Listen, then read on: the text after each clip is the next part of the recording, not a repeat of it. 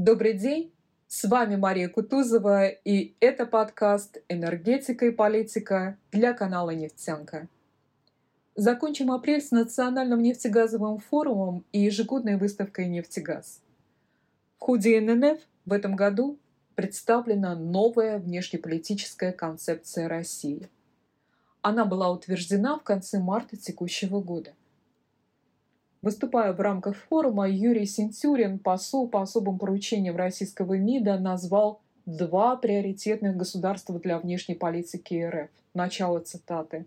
«Наш великий сосед Китай и наш привилегированный стратегический партнер Индия». Конец цитаты.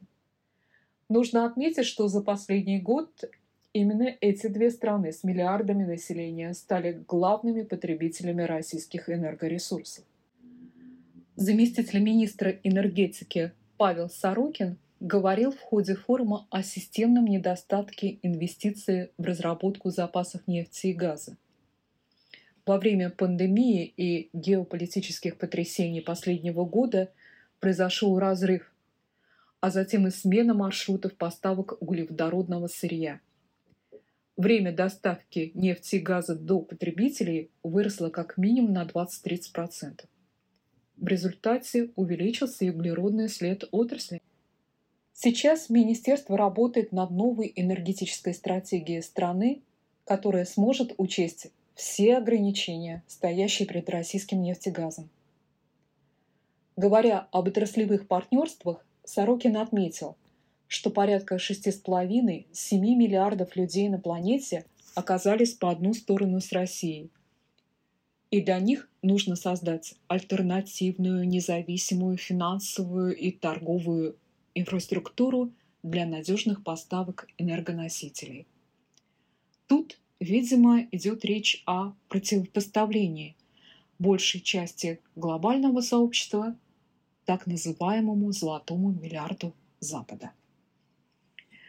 Нужно отметить, что и представители западного отраслевого сообщества тоже говорят о миллиардах населения.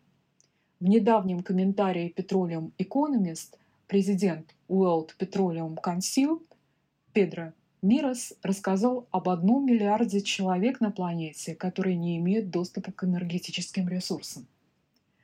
Значительная часть населения мира по-прежнему проживает в сельских районах, которые трудно, по его словам, электрифицировать. Поэтому МИР считает необходимым начать туда поставки нефти, природного газа и угля. Социальная ответственность, ESG, так сказать. Возвращаясь к теме главных внешнеполитических партнеров России, после недавнего визита лидера Китая в Москву они пришли. 2 павильона выставки «Нефтегаз» были полностью набиты китайскими компаниями. И они готовы локализировать производство нефтегазового и электротехнического оборудования в России и использовать в нашей стране весь опыт, приобретенный в глобальном масштабе. Но готовы ли российские компании к такой конкуренции?